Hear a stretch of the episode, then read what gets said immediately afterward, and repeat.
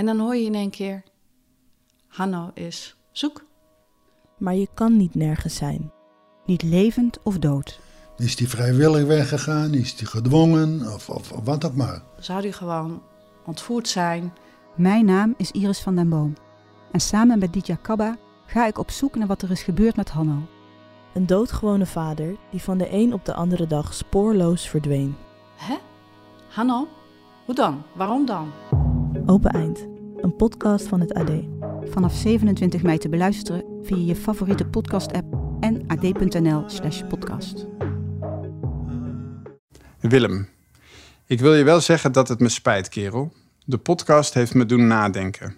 Sorry voor je leed, kerel. Met een smiley daarachter. Groet, Patrick.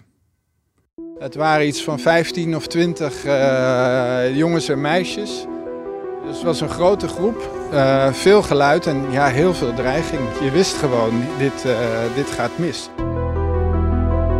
Ze waren allemaal, zo leek het, heel bedreven in vechtsport. Uh, konden goed schoppen, moedigden elkaar aan om dan karate-trappen te maken. En gingen dus steeds omste de beurt, vielen ze me aan. Nee, ik heb niet gehuild. Ik heb ook niet geschreeuwd, ik heb ook niet gesmeekt. Dat was ja, waar ik toen dan een soort flinkheid uithaalde. dat, dat ging ik heel erg benadrukken nadat het gebeurd was. Ja, en dat, dat was voor mij dan om te bewijzen dat ik, uh, dat ik mijn mannetje had gestaan. Dit is Klappen, aflevering 6. Sorry voor je leed, kerel.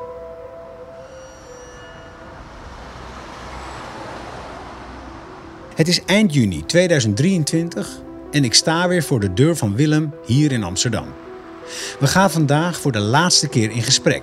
Daarboven bij Willem op zolder. Vandaag gaan we deze podcastserie afsluiten. Twee dagen geleden stuurde Willem me nog een WhatsApp-bericht met daarin de boodschap dat hij nog iets bijzonders voor me had.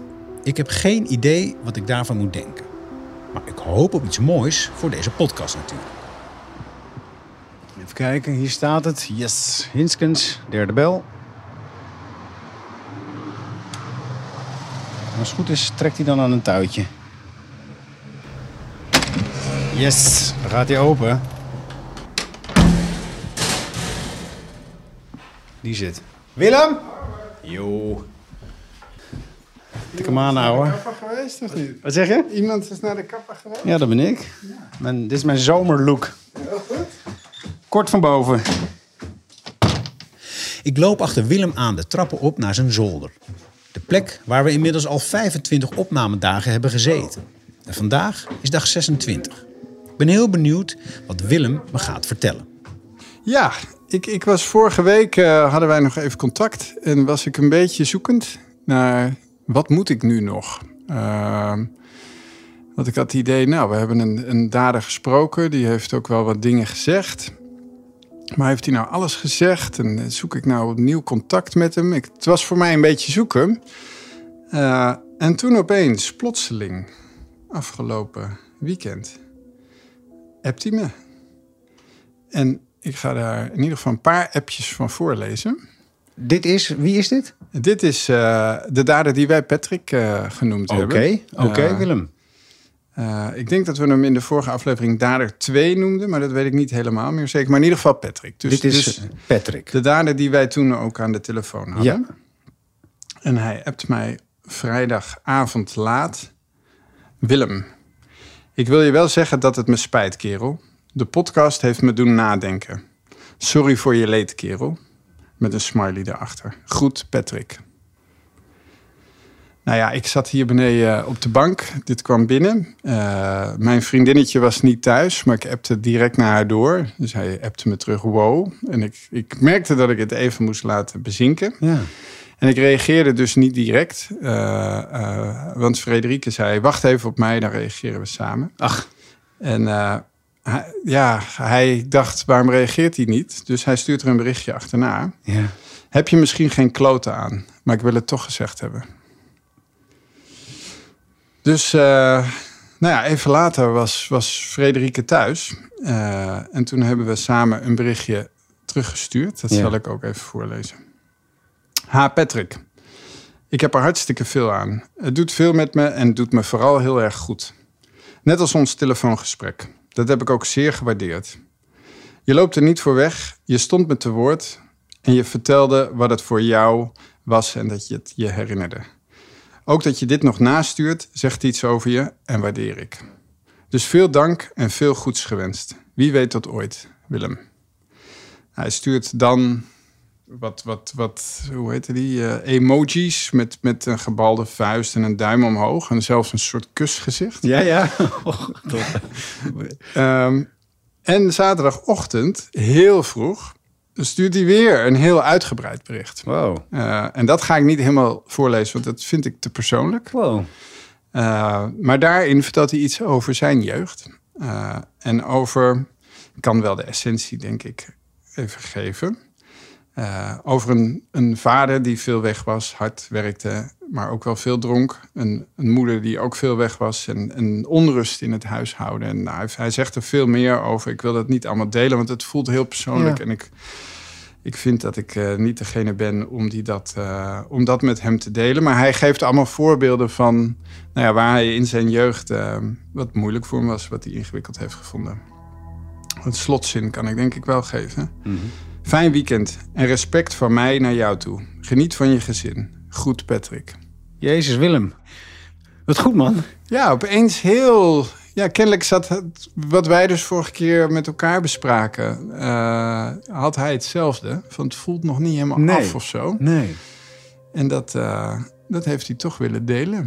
Maar het heeft dus bij hem wel iets, uh, het heeft bij hem wel iets in, in, in beweging gezet. Het is. Het is ja, dat, dat vermoed Hij is echt in actie gekomen. Ja, en hij heeft dus ook, denk ik, naar de podcast geluisterd. Want hij refereert daar in het eerste bericht wel aan. Ja, ja, ja dat dacht ik ook. Ja, ik kan het nog een keer uh, voorlezen. Want, want, want, dat zou natuurlijk heel goed kunnen. Dat hij dacht, ik ga zoeken wat, ja, wat die jongens aan het maken zijn. Dat kan ik me ook heel goed voorstellen. Maar dan, hij zegt, ik wil je zeggen dat het me spijt, kerel. De podcast heeft mij doen nadenken. Ja, nou, dan heeft hij geluisterd. Dus volgens mij heeft hij geluisterd. Ik zie dat Willem blij is met deze berichten. Deze berichten van Patrick, zoals wij deze dader hebben genoemd. Hij is blij omdat het gemeend is. Blij omdat het echte excuses zijn. En volgens mij is hij blij omdat de podcast nu ook goed kan worden afgesloten. Nou, dit was waar je op hoopte. Dat is mooi. Um, maar we hadden hoop en vrees, weet je nog? Aflevering ja. 1? Ja, weet ik nog. En vrees was nou ja, dat je zou worden afgewezen. Ja, vrees was dat het uiteindelijk op zeg maar niets zou uitdraaien. En dat ik overal uh, tegen een gesloten deur zou aanlopen. Ja. Nou, bij, bij, bij Patrick is de deur open gegaan. Ja. Na wat bedenktijd. Maar je hebt ook een deur tegen je neus gekregen. Ja, dat klopt. Uh, nee, bij Patrick de deur open. En ik. Uh, ja, dan toch nog één ding daarover. Want ik denk dat we, ook omdat we daar tijd gegund hebben, is die deur. Ja, die deur moet gewoon langzaam open. Je kan die deur niet niet intrappen en dan verwachten dat ieder iemand daar direct uh, uh, op kan reflecteren. Maar dat de deur dicht kan blijven, of tenminste dicht gegooid kan worden, daar hebben we ook een voorbeeld van. Ja, wie was dat? Nou ja, ik heb uh, na het gesprek met Patrick heb ik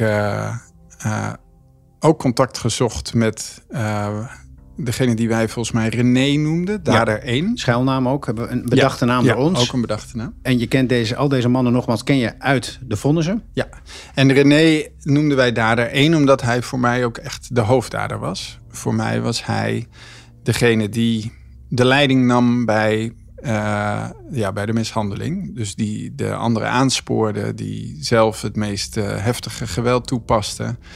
Uh, dus voor hem ja, hij is in mijn hoofd altijd de, de hoofddader, hoofdschuldige geweest. Geen meeloper, een echte nee, daarom. initiator. En daarom vond ik het interessant om hem ook nog te spreken. Omdat ik dacht van, ja, hij kan niet zeggen volgens mij dat hij zich mee heeft laten voeren in het moment en, en uh, onder druk gezet voelde door vriendjes. Hij was voor mij uh, degene die het juist allemaal aanzette. En je hebt hem gevonden? Ja, ik, ik had hem al gevonden op Facebook. Hij had er twee accounts. Allebei de accounts had ik benaderd. Uh, had ik een mailtje gestuurd, een beetje of een berichtje gestuurd, vergelijkbaar zoals ik dat ook bij Patrick had gedaan.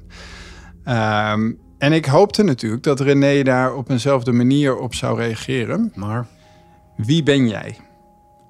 En wat wil je van René? Je leest nu voor. Ik lees nu voor. Ja. Wat wil jij van René? Je bent niet goed. wij willen helemaal niks van jou. Oprotten. Berichtjes van de vriendin van de dader die wij René hebben genoemd. Via haar probeerde Willem in contact met René te komen, maar uit deze berichten wordt meteen duidelijk: de ene dader is de andere niet.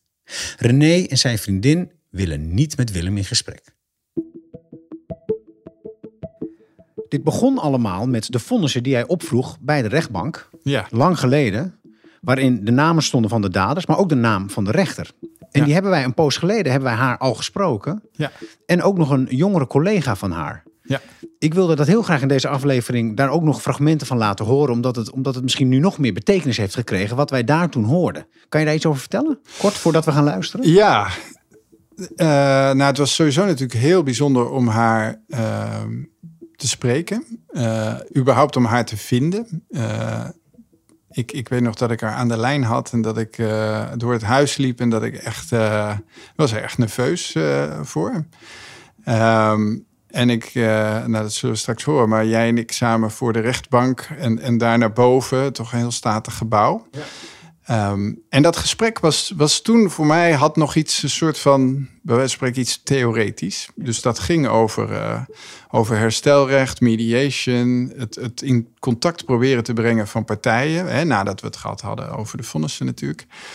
En ehm, ja, dat, dat vond ik interessant om te horen. En, en nou, we hebben het daar met Frederike over gehad, hoe dat voor haar was. Om, eh, om dan een hand te krijgen van de rechter. Dus toen kreeg ik daar al iets meer beeld bij. Ja, nu, nu is wat toen voor mij dus nog een wat theoretische exercitie was, is nu eh, een soort van in de praktijk gebracht. En nu eh, heb ik dat zelf gedaan. En, en snap ik ook heel goed eh, dat ze daarop inzetten en wat de waarde daarvan is. Ja, want eigenlijk vroeger in de tijd dat jij eh, werd mishandeld, 30 jaar geleden, was het vrij zakelijk. Opsporen, straffen en slachtoffer buiten beeld houden. En, en, en de moderne eh, jeugdrechters die brengen slachtoffers en daders gewoon zoveel als ze kunnen in contact. Ja, kijk, Iets wat jou dus eigenlijk ja. is ontzegd. Ja, zij hebben toen straffen gehad. Nou, daar hebben we het natuurlijk vaker over gehad in deze podcast. Een geldboete en eh Ja. sommigen een tucht, eh, tuchtschoolstraf. Daar zat dus ook de straf bij van slachtoffer in beeld. Ja. Ik stel mij daar iets bij voor. Namelijk een zaaltje waarin iemand voor een groep staat... en vertelt dat het voor het slachtoffer echt heel erg is. Ik kan mij nauwelijks voorstellen dat dat dan echt bij, bij de toehoorders in dat zaaltje. Eh, en wat ze nu anders doen, is dat ze echt proberen eh, het slachtoffer echt in beeld te Echt brengen. beeld. Namelijk eh, gewoon voor je. En dan, tenminste als slachtoffer daar natuurlijk behoefte aan heeft, een gesprek te laten voeren. En ik kan mij echt heel goed voorstellen dat dat heel waardevol is. En dat dat ook echt iets, iets afrondt. Dus ik, ik Ja. geloof daar heel erg in. Want deze podcast is natuurlijk eigenlijk dat wat toen ontbrak. Heb jij pro- geprobeerd nu 30 jaar later alsnog eh voor elkaar te boksen. En dat is dus gelukt. Ja, in zekere zin kun je dat zo zeggen, ja. Gefeliciteerd. We gaan naar de rechtbank in Amsterdam. Willem, we zijn bij het gerechtsgebouw. Eh, bij het gerechtsgebouw Amsterdam. En we gaan zo eh, mevrouw Bianchi en meneer Martens zien. We gaan naar binnen. Ja, let's go. Twee rechters krijgt Willem te spreken. De eerste is Caroline Bianchi. Zij is de rechter die 30 jaar geleden in Zwolle als kinderrechter de zaak van Willem op haar bureau kreeg. Na enkele mails en een telefoontje wilde ze graag aan de podcast meewerken, onder de voorwaarde dat ze ook een jongere collega mocht meenemen. Iemand die nu als kinderrechter werkt. En dat is Peter Björn Martens. Bianchi zelf doet alleen nog maar strafzaken met volwassenen. Ah, dat bent u waarschijnlijk. Morgen. En als Willem en ik door de draaideur het statige gebouw zijn binnengekomen, komt een vrouw ons tegemoet. Hallo, Caroline Bianchi. Hallo. Goed om u te ontmoeten. Fijn Ja. om er te zijn. Dank u wel. Het is rechter Bianchi. Nou, kom verder. We Ja. lopen hier eh, door het mooie nieuwe gerechtsgebouw. eh, van Ze is slank van postuur, niet al te groot. En als ze Willem meevoert door het grote gebouw, kijkt ze af en toe schuin naar hem omhoog. We gaan hier linksaf. Ik loop met. In een zijkamer met een grote witte tafel ontmoeten we ook kinderrechter Martens. Hallo. Meneer Martens is er ook. Hallo Willem. Hallo, fijn u te ontmoeten. ben Harmen. Hi, Harm. Hallo. Martens. Goedemorgen. Nou, we moeten maar even kijken waar we gaan zitten. Ik zet de microfoons neer en Willem, hij start het gesprek natuurlijk met de belangrijkste vraag. Wat weet rechter Bianchi nog van de mishandeling in het Deventer Stadspark? Ja, dat is de hamvraag, hè? Ja, Ja. voor mij wel, ja. Daar begon u ook al mee toen Ja. u mij eh, contact met mij zocht. ja. Nou, het is in 1994, eh, dus wel best een behoorlijk tijd geleden. En sindsdien ben ik dus ook eh, rechter en heb ik een heleboel strafzaken gedaan. Dus ja, eerlijk gezegd kan ik me deze concrete zaak niet meer herinneren. Hoe, Nee. Ik zou het wel heel graag willen, me willen herinneren om er ook iets meer over te kunnen vertellen. En ik heb natuurlijk ook eh, die artikelen in de krant erover gelezen van toen. En ik denk, jee, het was wel een heel heftige zaak. ja. Dus het is op zichzelf, moet ik zeggen, niet een zaak van 13 in een dozijn. Nee. Het is echt wel, wel iets wat zeg maar, in je praktijk als eh, rechter, als je jeugdzaken doet, eh, zou zoiets wel ja, eruit springen, denk ik. En, ehm, maar ja, echt, het kwam niet bij me boven, eerlijk gezegd. Nee. En ik, eh, ik woonde ook niet in Deventer. Hè, dus het- ik denk dat die zaak wel in Deventer is afgedaan. Dat was de nevenzittingsplaats van eh, Zwolle. Dus ik denk dat ik daar wel, die zittingszaal zie ik nog wel voor me. Ja, ik geloof dat hij op de brink was, toch? Ja, dat is tegenover het Ja. station, hè, was hij. Ja, Ja, ja. zo'n oud eh, kantoorgebouw. Een beetje sjovelen aan gelegenheid. Ja. Waar je dan af en toe naartoe ging om een eh, politierechterzitting te doen. Ja. Of kennelijk ook een jeugdzitting, een, Ja. een kinderrechterzitting. Ja. En ik heb u natuurlijk de vonnissen eh, gestuurd. En eh, voor mij was het heel bijzonder om die te ontvangen en, en in mijn handen te hebben. En wat, wat toen ik ze u stuurde, wat, wat dacht u toen, ze, toen u ze zag en uw naam daaronder? Ja. Nou, ik vond het op zich wel weer grappig om te zien hoe dat er toen ter tijd eh, uitzag. Eh, het is niet uit de tijd dat je allemaal met van die carbonpapiertjes en doorslagen werkt en dat je dingetjes zelf met je hand invulde. Die tijd heb ik gelukkig ook niet meegemaakt. Zo oud ben ik nou ook weer niet. Maar eh, ja, dus ik heb het gezien. Ik, denk, en ik heb heel hard zitten nadenken. Komt er iets bij me boven? Nou, door die vonnis natuurlijk niet. Dat, daar, daar kan je niks aan afzien. Dus eh, nou, die artikelen dan helaas ook niet voor u. Ik heb ook nog een poging ondernomen of ik eh, op een gemakkelijke manier het dossier misschien ter inzage kon krijgen vanuit Zwolle. Maar die poging is gestrand. Ik heb het ook maar kort geleden gedaan. En ze hadden daar een, eh, eh, op de website van de, eh, van de Zwolse rechtbank... of ik moet zeggen, het heet tegenwoordig... toen was het Zwolle, hè, nu heet het Overijssel. Daar was een mogelijkheid om archiefstukken op te vragen. En die, nou, daar heb ik het ingevuld en de nummers ingevuld. Maar ik kreeg al ogenblikkelijk terug in mijn mailbox dat het onbestelbaar was. En, en als u dan naar de, de vonnissen kijkt die ik u heb Ja. toegestuurd, dan Ja. Eh, de, de strafmaat daar, zegt, zegt u dat nog iets over, over hoe de zaak was? Want zij kregen ja, in mijn beleving best stevige straffen opgelegd. Ehm, als u daarnaar kijkt, wat, wat zegt u dat dan nog iets over? Nou, dan denk ik wel dat het eh, best wel een stevige straf was. Maar ja, die zaak waar, waar u bij betrokken was als slachtoffer... was niet de enige zaak, begrijp ik, hè? Er zijn nog twee andere feiten ook waarvoor ze veroordeeld zijn. En eh, ik las ook in dat artikel dat er een soort bende... Ja, een beetje een terreur was van die bende. Dus eh, ja, dat er een, eh, een, een flinke voorwaardelijke straf... dat daarvoor gekozen was, dat snap ik wel. En ik, het is wel grappig om te zien dat je toen de werkstraf, dat was toen nog wel relatief nieuw. Eh, en dat kon je dus alleen maar opleggen als een soort voorwaarde, voorwaarde bij een voorwaardelijke straf. Dat is nu heel anders. Nu kan je de werkstraf gewoon als straf opleggen. Dat was toen nog niet. Dus dat vind ik wel grappig om dat te zien. En die cursus slachtoffer in beeld, denk ik, oh ja, hadden we toen, ja. Ik weet niet of dat er nog steeds is, iets vergelijkbaars.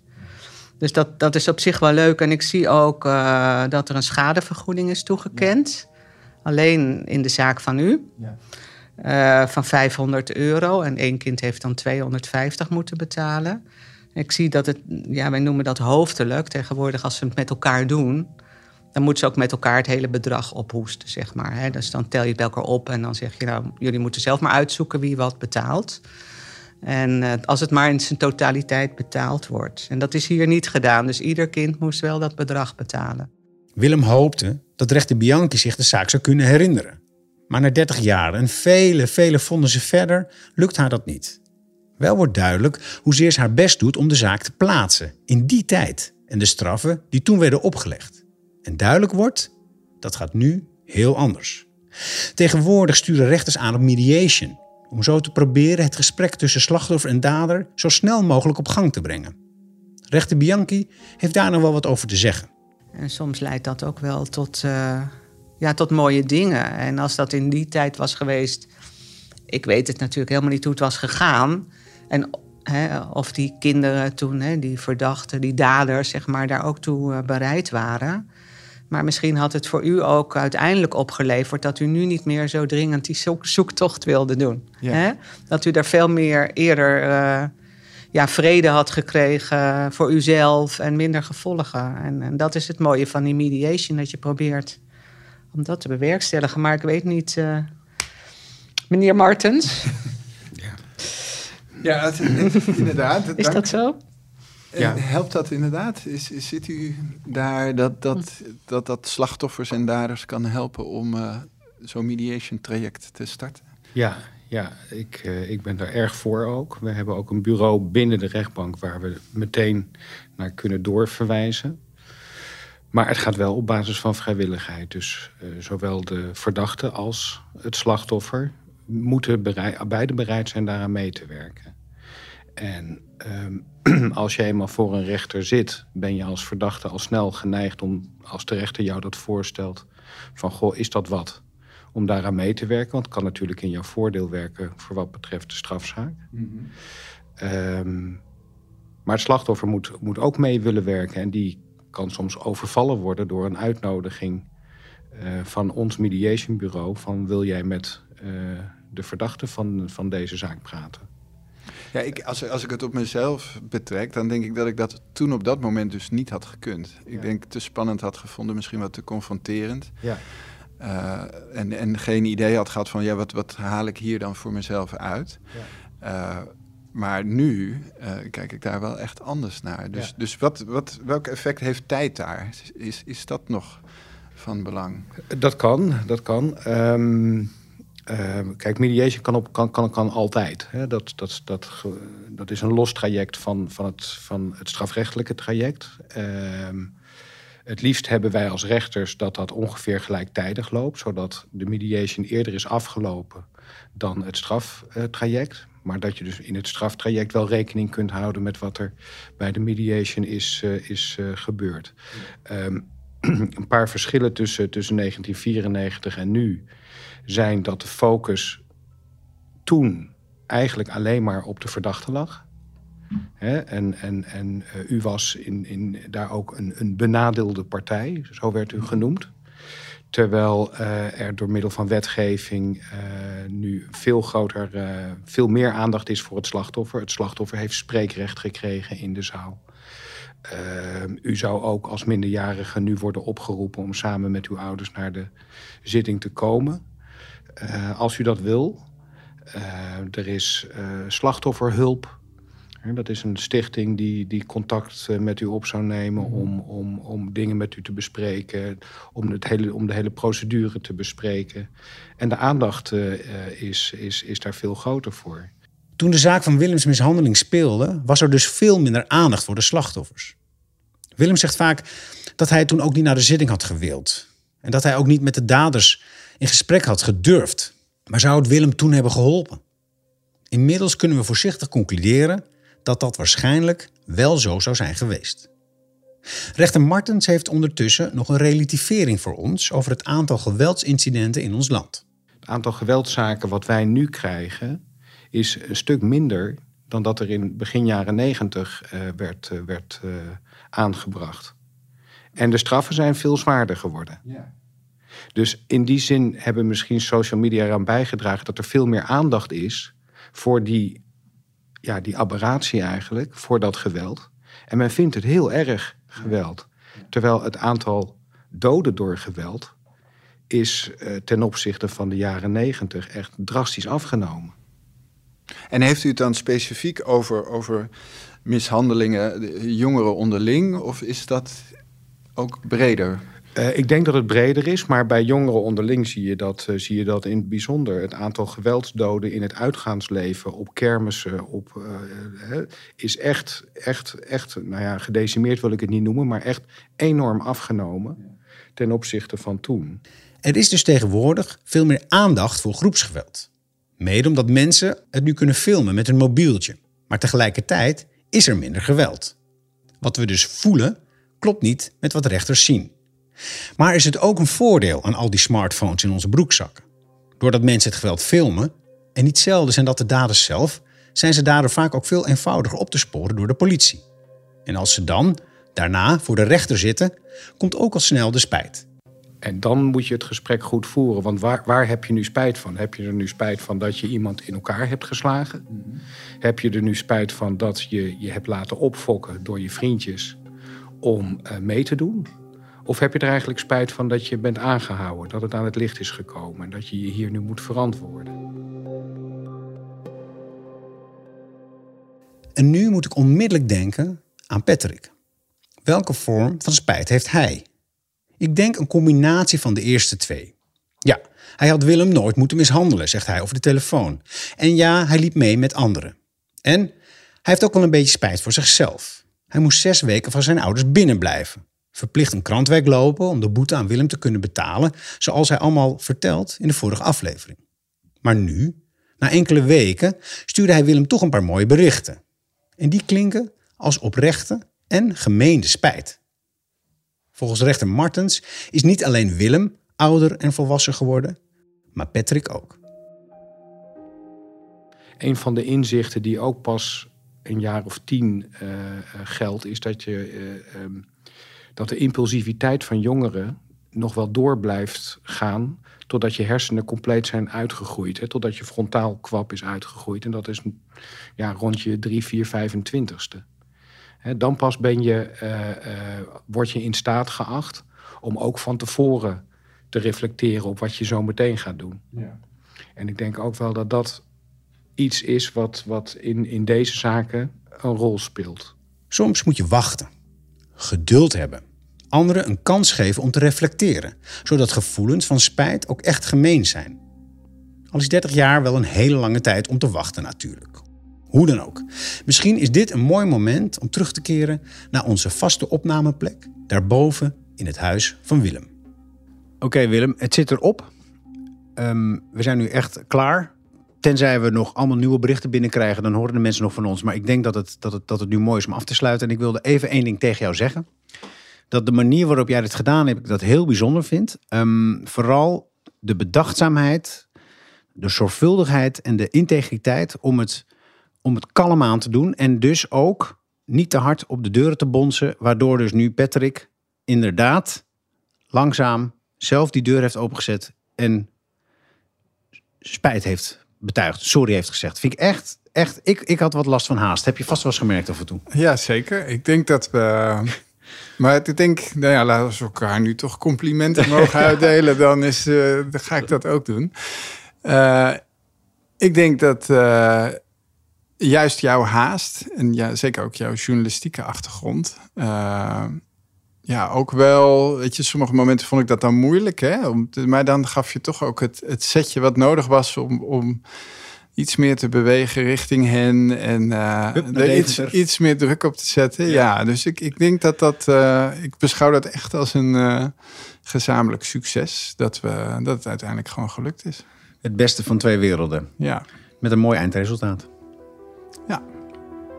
Dankjewel. Jij ook. We gaan elkaar nog missen.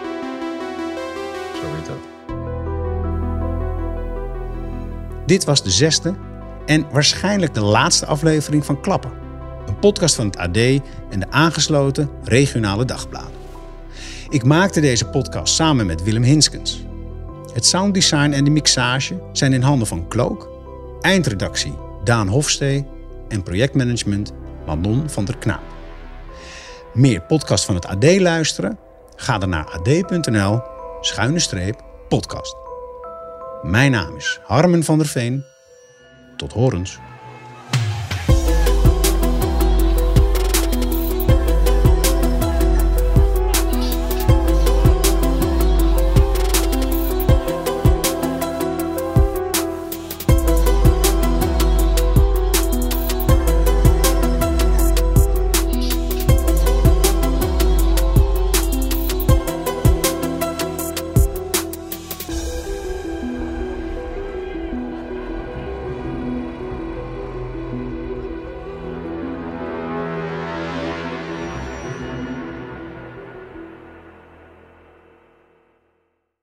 Ken je Richard de Mos? Die ooit zo'n succesvolle Haagse wethouder die alweer jarenlang als corruptieverdachte door het leven gaat. Binnenkort begint de rechtszaak. De media spreekt over de grootste corruptiezaak die Nederland ooit gekend heeft. In de podcastserie OO de Mos onderzoek ik, Niels Klaassen, de methode de Mos. Dan haalt hij het op en dan zeggen ze cliëntisme. Ja, wat moet hij dan? Wat moet hij dan? Ik sprak aanhangers, critici, de Mos zelf en probeer antwoord te geven op de vraag welke belangen hij nu werkelijk dient. Netwerkcorruptie. Daar geloof ik niet in naïviteit eerlijk gezegd. Die van zijn 30.000 kiezers of toch vooral die van een handvol rijke ondernemers die de partijkast spekken. Beluister vanaf nu OO de Mos via ad.nl slash podcasts of in je favoriete podcast app.